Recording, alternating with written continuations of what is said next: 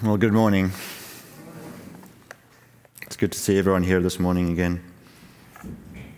We're in Philippians. You can open up your Bibles to Philippians chapter 3. The theme is Rejoice, the Lord is King.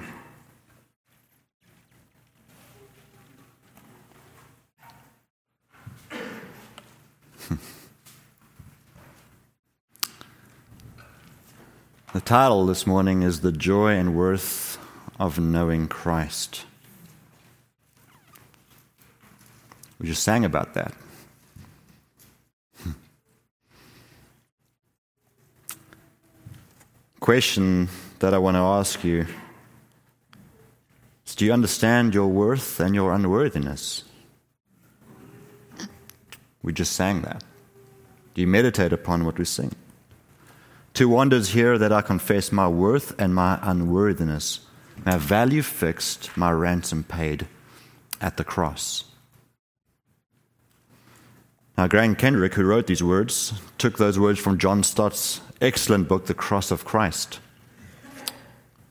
And John Stott wrote this Our self is a complex entity of good and evil, glory and shame, of creation and fall. We are created, fallen, and redeemed, and then recreated in God's image. Standing before the cross, we see simultaneously our worth and our unworthiness, since we perceive both the greatness of His love in dying and the greatness of our sin in causing Him to die. The paradox of the Christian faith. Now, last week, we looked at the devastating effects of those who pursue religion on their own terms, particularly those who have grown up in the Christian culture, cultural Christianity. Those who place the self at the center of their salvation. And Paul was one such a person as this, but then he was confronted with his own unworthiness and found his worth in Christ. He wrote this Whatever gain I had, I counted as a loss for the sake of Christ. This week, I wanted to continue to 12 to 16, but I thought we are going to just stay and pause on verses 7 to 11 and consider these as we think of our own worth and unworthiness in light of the gospel. So let's read together again Philippians chapter 3, and we'll read from verses 2 through to verses 11 and pay special attention to verses 7 to 11 as we read. This is the Word of God. Look out for those dogs, look out for the evildoers, look out for those who mutilate the flesh, for we are the circumcision who worship by the Spirit of God and glory in Christ Jesus and put no confidence in the flesh. Though I myself have reason for confidence in the flesh also. If anyone else thinks he has reason for confidence in the flesh, I have more circumcised on the eighth day, of the people of Israel, of the tribe of Benjamin, a Hebrew of Hebrews, as to the law, a Pharisee, as to zeal, a persecutor of the church, as to righteousness under the law, blameless. But whatever gain I had, I counted as loss for the sake of Christ. Indeed, I count everything as a loss because of the surpassing worth of knowing Christ, Jesus my Lord for his sake I've suffered the loss of all things and count them as rubbish, in order that I may gain Christ and be found in him, not having a righteousness of my own that comes from the law, but that which comes through faith in Christ, the righteousness from God that depends on faith. That I may know him and the power of his resurrection and may share his sufferings, becoming like him in his death, that by any means possible I may attain the resurrection from the dead. Let's pray. Father, grant us this morning, by your grace, by your mercy, as we consider the gospel once again captured here for us so beautifully, what it is to know Christ and the joy in knowing him. We pray this in Jesus' name. Amen.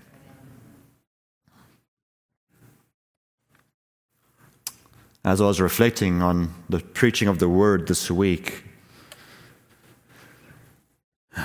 you know, I just was struck that we need a fresh perspective of knowing Christ. That's what we need at this time. What we need this morning is what it means to know Christ. In the wake of further disappointment, further heartache, further wounds that have been slowly been growing scabs and have been ripped open afresh. We need a fresh perspective of what it means to know Christ, the surpassing worth of knowing Christ. Because we can sit here as a body and wallow in our wounds. We can grow bitter. We can be angry. We can be sad. We can be confused. We can be disorientated. And if we stay there and give in to those negative emotions and allow the waves of sorrow to swallow us whole and throw us into despair, we will be of no use to each other. And we will be of no use to the gospel.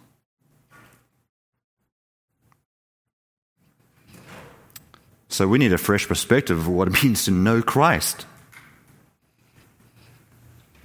The Apostle Paul knows what it means to be discouraged. He knows discouragement. While he was sitting in prison, here writing this letter to the church in Philippi, the fierce wolves were ravaging the flock, threatening to overwhelm the very churches that he spent his life laboring to plant.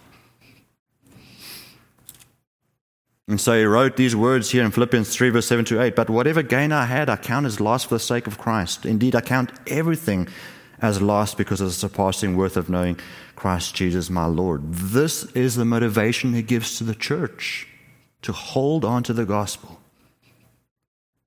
This is where he returns to.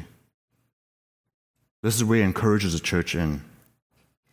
And I can find no clearer course for us to plot than these words this morning.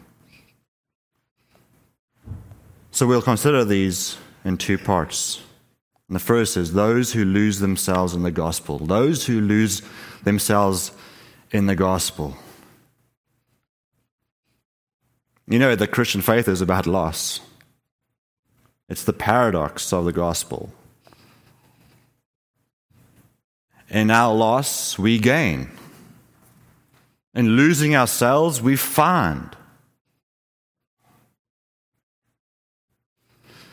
Jesus said, What worth is it for a man to gain the whole world yet lose his soul?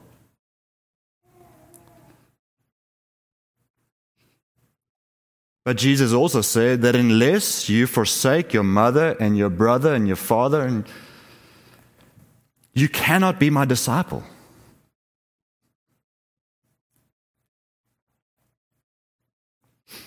Paul mentions this twice here in this passage. Whatever gain I had, I counted as a loss for the sake of Christ.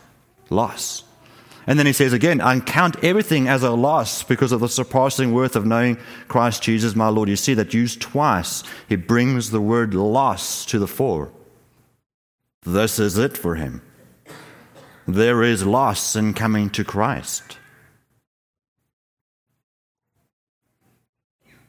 Now, this can be a difficult and traumatic experience for many since it involves change, transformation, and sometimes we find change hard. But what kind of a loss is Paul referring to in this passage? Last week we noted Paul's Jewish background, and we saw that in verses 5 to 6. And we saw that he had a very impressive resume.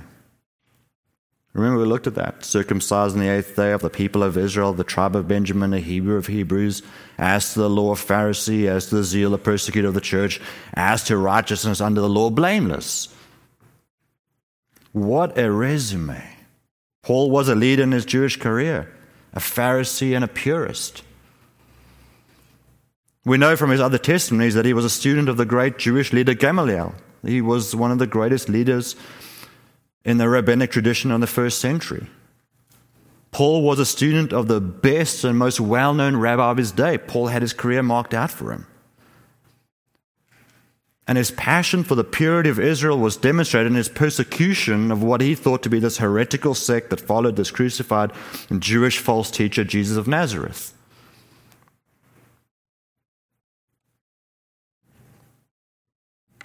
He pursued this sect he had them imprisoned. He had Stephen stoned. Can you imagine how Paul must have felt when he encountered Jesus on the road to Damascus in Acts chapter 9? Saul, Saul, why are you persecuting me? Who are you, Lord? And he said, I am Jesus, whom you are persecuting. Can you imagine how Paul must have felt in that moment? What he thought he was doing in service to God and out of zeal for his glory was in actual fact directly opposing him. Can you imagine that? This is a major identity crisis. What about the lives of the men who Paul had put to death? What about Stephen? Did he recall Stephen's life? What about the Christians sitting in prison that he investigated? Does he recall the lives of the people who he destroyed in this moment? What does he do with his own pride? Does he hold on to it? Or will he be obedient to the call of God and follow Jesus? You see, in this moment, Saul must die so that Paul may live. He must suffer the loss of everything he held to be true and become a part of this hated sect and acknowledge this crucified Jesus as the Messiah of God's people, the deliverer, the Savior.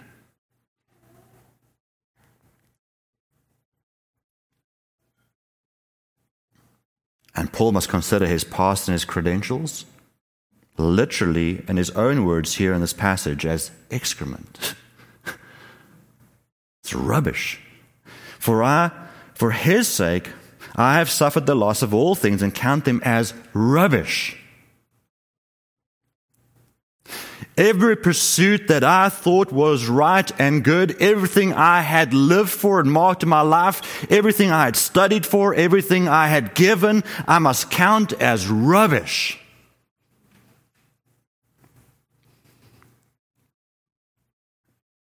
I don't think any one of us have faced an identity crisis of that magnitude. You know, we're in a Christian culture. It's not such a bad thing for us to become a Christian. In fact, you know, sometimes it's considered to be a great thing by some. In Paul's day, this sect was to be put out. And he had fought his life to subjugate these Christians under the law of Moses and bring them to account, even to stoning. But he was wrong. And he was confronted by God's grace on the road to Damascus.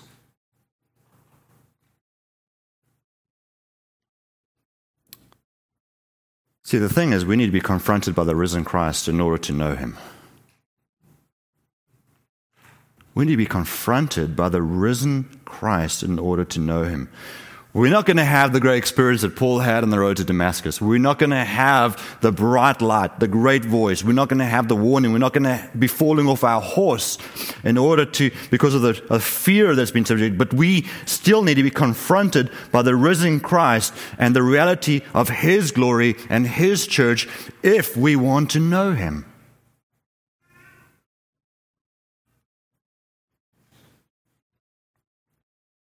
We are in a peculiar situation in our church's life where we have all acted in a way that we believe is service to God and out of passion for what is true and right. All of us. But so did Saul as he was traveling to Damascus to throw more prisons, people in prison. How can we know that we are not opposing him in our service to him? Humility, repentance, self examination, being confronted with the cross, our unworthiness. That's what we have to reconcile with ourselves.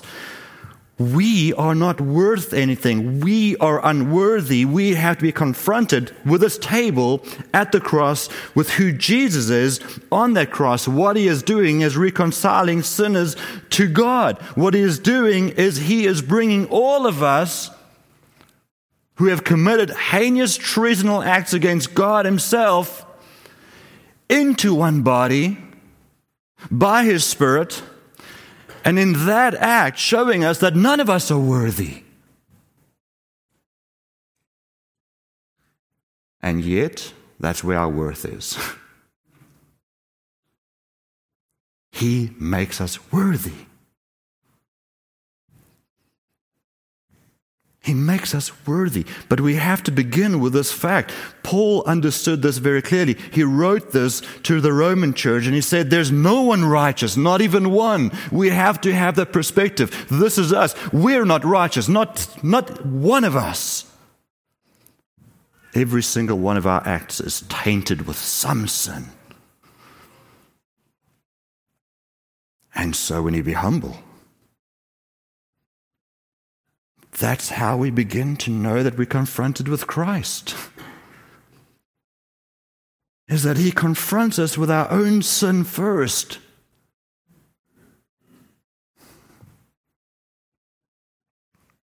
There's been a lot of sin being thrown around and accusations. So much sin, urine sin, fingers pointing, fingers pointing, fingers pointing. It's time that we look at ourselves.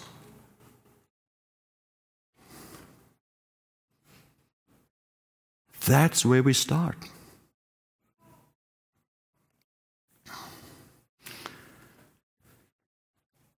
You know, one of our business meetings, I was confronted with a single act of one of our members. You know, Peter stood up I hope he doesn't mind me saying this. Peter stood up and asked for forgiveness from every single person of what he thought. He didn't have to do that. And he set the paradigm for what it looks like to bring healing to this church.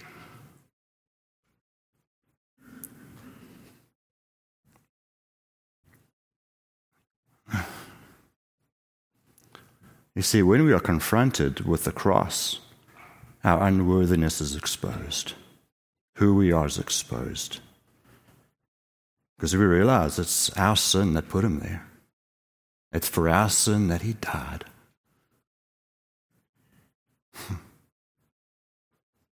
and it humbles us. That's what it does. Now we can hang on to our pride and self righteousness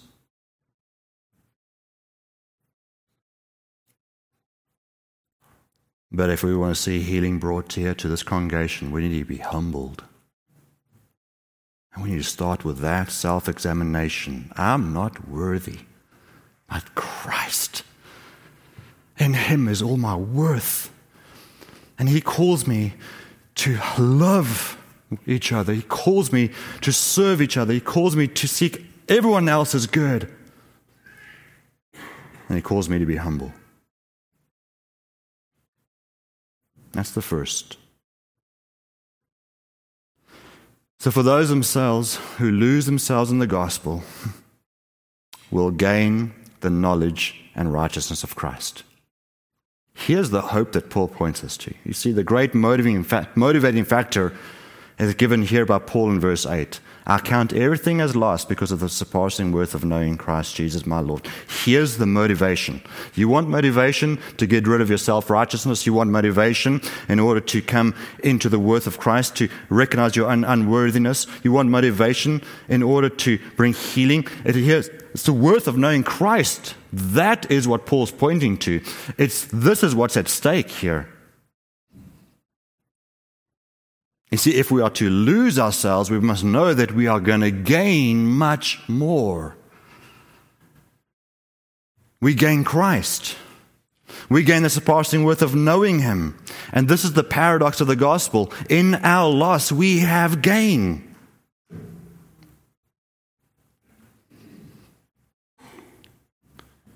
See, Paul's loss involved the loss of his community, his social standing, his prestige as a rabbi. He lost family and friends, he lost companions. But he gained Christ. Paul thought he knew through the law and, and through his religious service to God that he was doing the right thing, but he was confronted through the law and through the need for a, a deliverer that he was unworthy.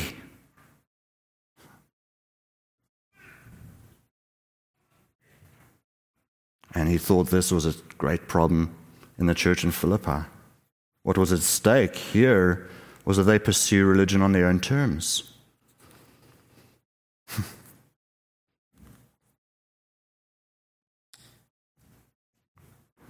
but he wanted them to know Christ.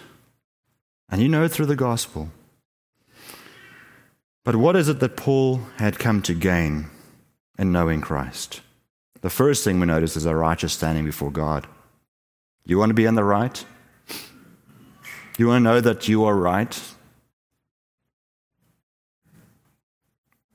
Well, here it is. I've suffered the loss of all things and count them as rubbish in order that I may gain Christ and be found in him, not having a righteousness of my own that comes from the law, but that which comes through faith in Christ, the righteousness of, from God that depends on faith. You want to know that you are in the right? This is the only place that you can know that you are in the right, is if you are in Christ.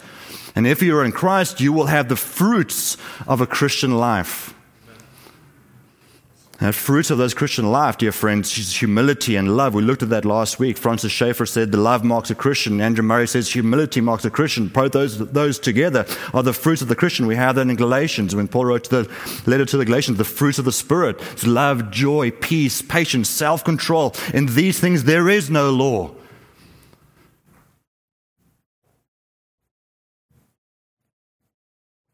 See, when we live that spirit life in Christ,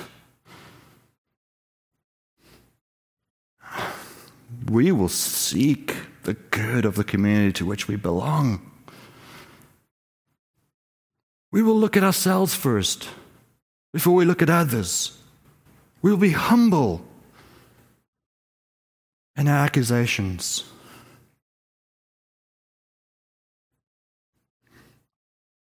Now, I want you to know, dear friends, I'm not preaching to those who've departed.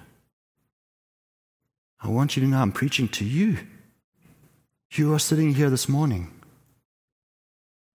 I'm preaching to myself.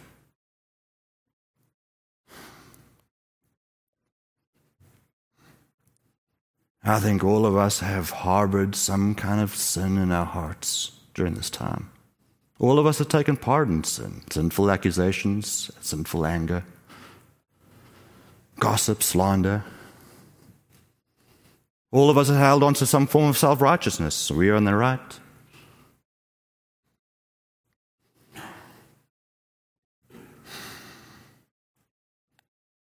But the true righteousness is that which is found in Christ. It is union with Christ that is the grounds for our justification before God, friends.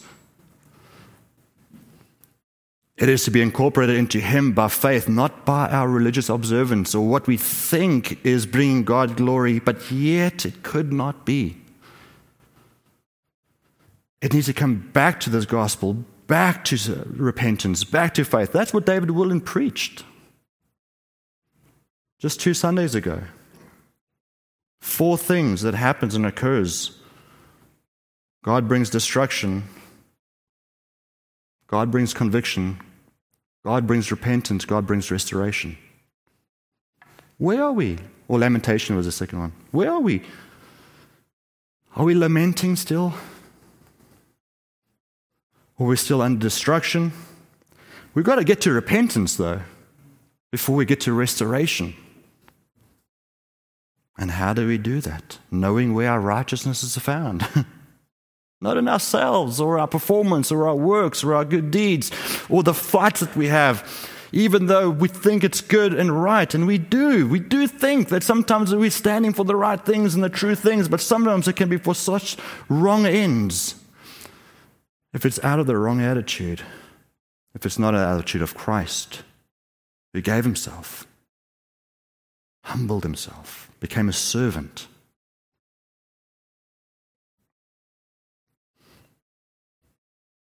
You see, it is not by that which we think is pleasing to God and service to Him. It is purely by faith in Christ. Purely by faith in Christ. Christ alone. Not Christ plus. Not Christ and. We can only have this gain in light of the loss of what we may think is pleasing to God and service to Him. See? Even that needs to be subjected to death and come back to the cross, back to Christ, only in Him. Do we glory in our Redeemer? Or are we glorying in ourselves or our factions, our groups, friends? So the question is are we willing to suffer loss? Paul wrote, I count everything as loss because of the surpassing worth of knowing Christ Jesus my Lord. How?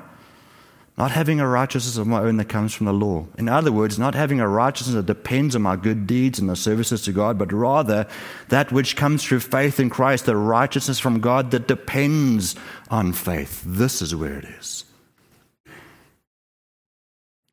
And then, secondly, Paul moves into the resurrected life. That's where we go. There is a response. There is a way to living that pleases God. It doesn't just stay there.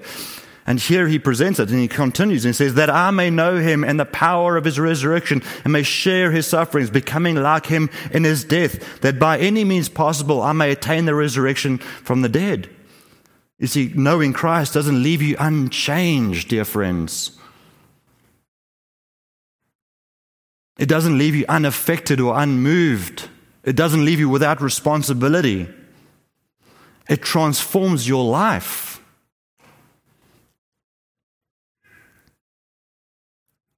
How do you know if you're res- living the resurrected life? Well, Galatians, once again, the fruits of the Spirit joy, peace, patience, self control, these, these evidences of God's Spirit in your life. In a situation like this, we can be sapped of all those things because we begin to live in our own strength. We begin to rely on our own good works. We begin to put ourselves in the justified camp. We are in the right. We are the ones that are doing the right thing. And our joy gets sapped from that. But you see genuine repentance coming back to the essence of what we are as Christians that is, repentance and faith in Christ alone, relying on Him and living the resurrection life, the spirit filled life, brings us back to joy. And when we live this out, and we start living the resurrected life in the present. What does that look like?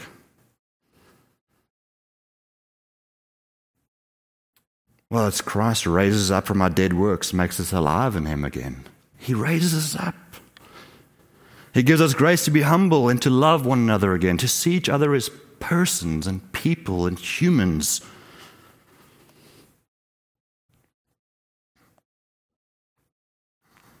I think I said to a group of men the other night, it would be nice if everyone can just take a holiday together, just go away, you know, to some holiday resort and just enjoy a cookout, you know, and look at each other as humans again, as people, and just have fun.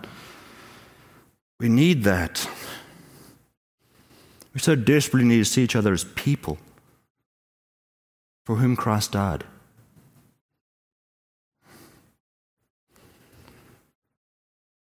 And when we do this, He gives us the privilege to suffer alongside of Him for the cause of the gospel, becoming like Him in His death. We suffer with Him. We take suffering upon ourselves as well. We suffer for the cause of the gospel. We will suffer insult, we'll suffer slander, we'll suffer, but we don't do those things. We don't slander and cause suffering. We take it.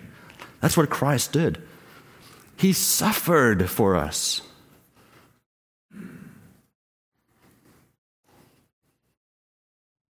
And then we will live a self sacrificial life in service to Him. What does this look like? Paul describes this in 2 Corinthians 5, verse 14 21. He writes this For the love of Christ controls us. You see that? The love of Christ controls us. Who's controlling you right now? Under whose control are you? Here, Paul says, the love of Christ controls us. The love of Christ, because we have concluded this that one has died for all, therefore all have died. And he died for all those who might no, lo- no longer live for themselves, but live for him, who for their sake died and was raised. And then Paul continues, from now on, we regard no one according to the flesh. We draw God no one according to the flesh. You see that. Sometimes we look at people according to the flesh, we view them in fleshly terms. But Paul continues if anyone is in Christ, he is a new creation. There's the mandate. You're a new person. The old has passed away. Behold, the new has come. You are transformed. You are changed. You have been given the power by the Spirit in order to live the resurrected life. You're to respond differently. You're to love differently. You're to bear all things, as Paul says in Corinthians 13.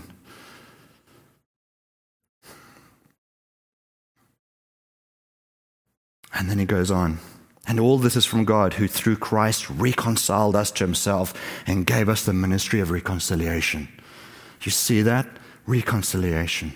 That is, in Christ, God was reconciling the world to himself, not counting their trespasses against them, and entrusting to us the message of reconciliation.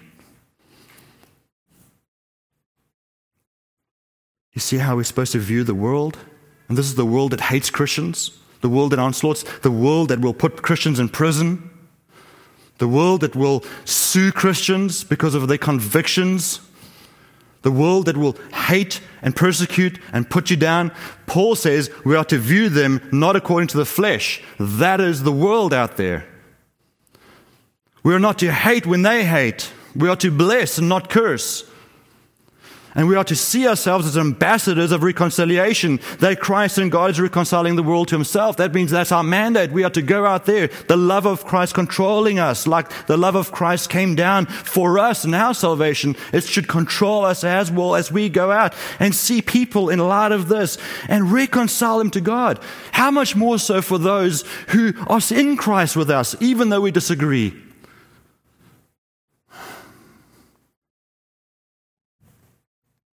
As hard as it is, as angry as we can get.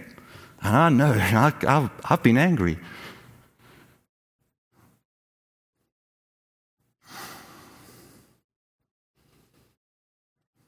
Ah, many of you have been angry too.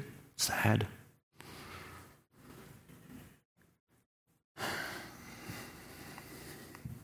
I've been angry at what all of this has done to Pastor Rick. People have treated a 76 year old man. I've been angry.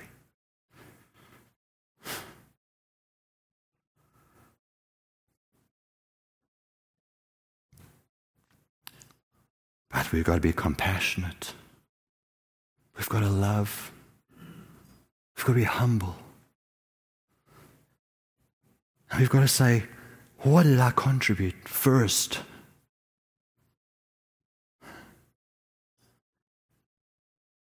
And this is what Paul says in that passage in 2 Corinthians. Therefore, we are ambassadors for Christ, God making his appeal through us. We implore you on behalf of Christ, be reconciled to God. Come back to the gospel.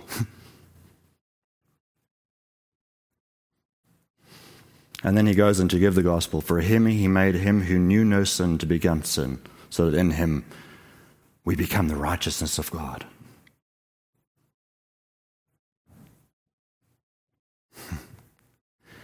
I can't wait for Jesus to come back. You know, even more so now than a year ago. Since COVID, since BLM stuff, since the conflict here. Jesus, come back, return. I can come back tomorrow. It'll be great and glorious. But there's still much work to do. And so, in one sense, we hold on because we want suffering to end. We want to come back. Come, Lord Jesus. John said that at the end of Revelation. Of course, that's our prayer. On the other hand, we say, wait, hold on. There's still relationships that need to be reconciled. There's still people out there that's going to be under the just judgment and wrath of God hang on, let us still go out, let us still bring this message to people who are lost. So, so we have this tension with us. Yes, Lord, come back now, but we know that people will be judged if he comes back now. So we wait, hang on, let us go out. But we're not going out when we're in a mess like this. We, it swallows us up. We become so inward focused and insular that we got to see that our task is to be ambassadors for Christ in Him. That doesn't change. And so Paul implores be reconciled to God. And then being reconciled to God, be reconciled to each other. He's going to get that in Philippians, the beginning of chapter 4. Hmm. So, where do you find your worth? You know, where do you find it? Do you find it your worth in the things you do?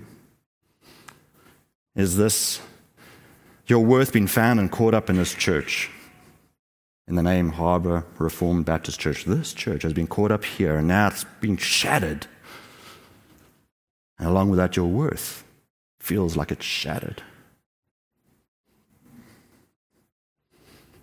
Is it caught up in your service to God? That subtly over time, you've been doing things and you think that brings a service to God, and therefore, in that, you found your righteousness?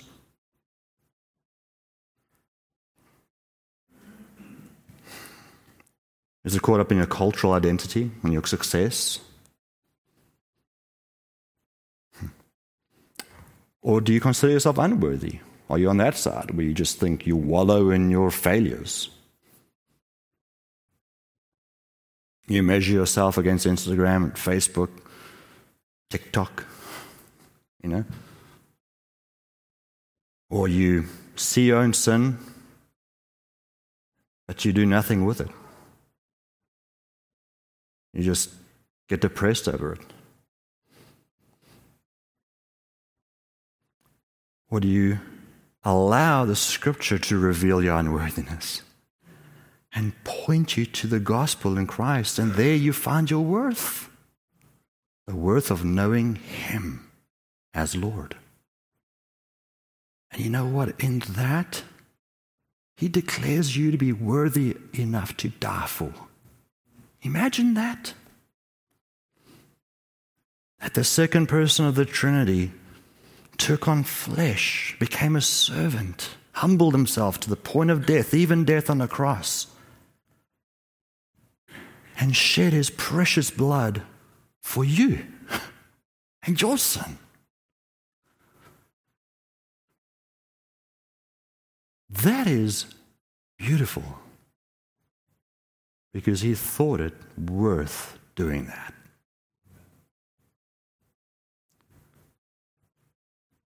And Graham Kendrick describes the inspiration for the song that we sang just before the sermon.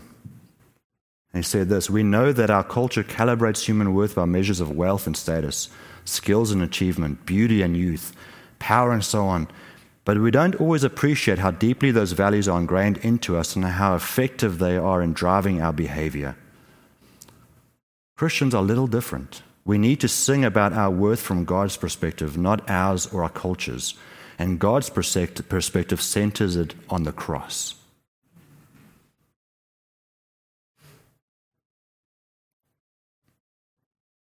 I want us to recalibrate our thinking this morning around the knowledge of Christ and how we come to knowing Him.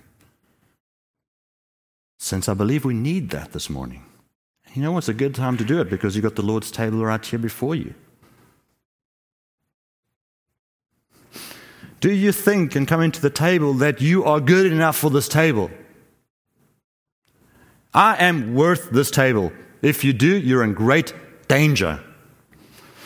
Do you think, on the other hand, I'm unworthy of this table, therefore I cannot come and partake of it? Well, you have a more sober thinking of yourself, and that's a good thing, but you need to take action. The action is repent of your sin. You are not worthy enough of this table. But you know what? Christ makes you worthy. By his blood, he cleanses you from all unrighteousness and he brings you into this body. And through that, he humbles you again to make you think and ponder your own worth from his perspective. That he's the one that assigns you your worth. And he does it in himself by giving you his spirit and brings you into his body. And guess what? Everyone that confesses and believes and has a spirit comes into that same body. And so we come humbly, we come repentantly, repenting of our sin again this morning. Lord Jesus, give us grace. Be with us. Restore us. Refresh us. Help us to know you. Help us to know the power of your resurrection. Have mercy on us, we pray. For Jesus' sake and his glory. Amen.